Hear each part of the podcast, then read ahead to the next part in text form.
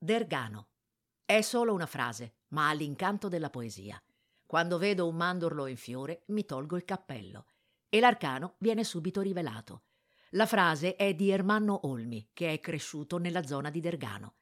Ed è lei a marcare la lunga e delicata sequenza di figure antropomorfe firmate dalla street artist Joe Pistone, che incornicia un'ex officina meccanica nel cuore di Dergano, all'incrocio tra le vie Caffiero e Butti.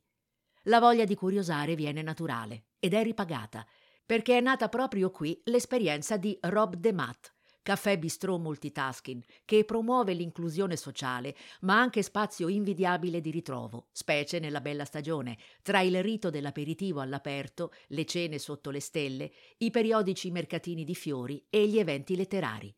Franz Purpura, che è l'anima e il regista di questa informale living room a pochi metri da Viale Jenner, ha parole di ammirazione per il quartiere che ha scelto come suo luogo elettivo. È il meno snaturato dei quartieri popolari di Milano. Difficile dargli torto. Raro anche trovare nel resto della città un'atmosfera così rilassante. Ed è sufficiente raggiungere via Guerzoni per rendersene conto. Strada passerella su cui si affacciano atelier e laboratori che tengono viva la tradizione artigianale di Dergano. Al Civico 39, Liliana Brussar e Cristina Barcellari realizzano bijou, ciondoli e collane, maneggiando e creando onde e intrecci con un innovativo tessuto di carta. A fianco Stefano Puzzo, papà Michele e mamma Liliana maneggiano torni e gessi, forni e spruzzi, tenendo in vita uno degli ultimi autentici laboratori per la produzione e la lavorazione di ceramica a Milano. E c'è Stephanie Schenk, textile designer che firma ricercati capi di moda, strangolini, foulard e giacche in velluto foderato. A pochi metri, via Ciaia e piazza Dergano, regalano l'immagine flash di uno dei primissimi spazi urbani della periferia milanese, riempiti di nuovi arredi urbani e gusto estetico, tramite la cosiddetta urbanistica tattica.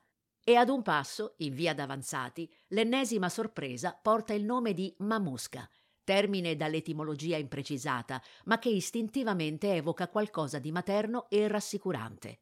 Lo è, ed è anche molto di più, grazie a Francesca Rendano, che ha aperto questa libreria bistrò facendone un hub di attività creative ispirate alla lettura per le famiglie con i bambini, ma alla fine per tutti, come rivela il via vai di avventori di ogni età, tra saluti e gesti di cortesia, che qui sembrano più frequenti di quanto capiti altrove, a ricordare che la gentilezza e i libri si piacciono, stanno bene insieme.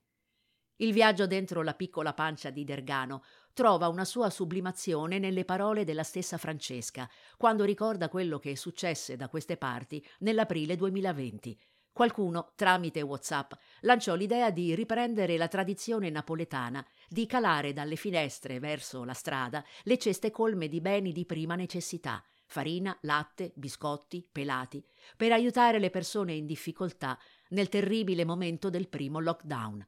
A decine risposero all'appello, facendo della commovente Dergano il quartiere delle ceste, la buona coscienza di Milano.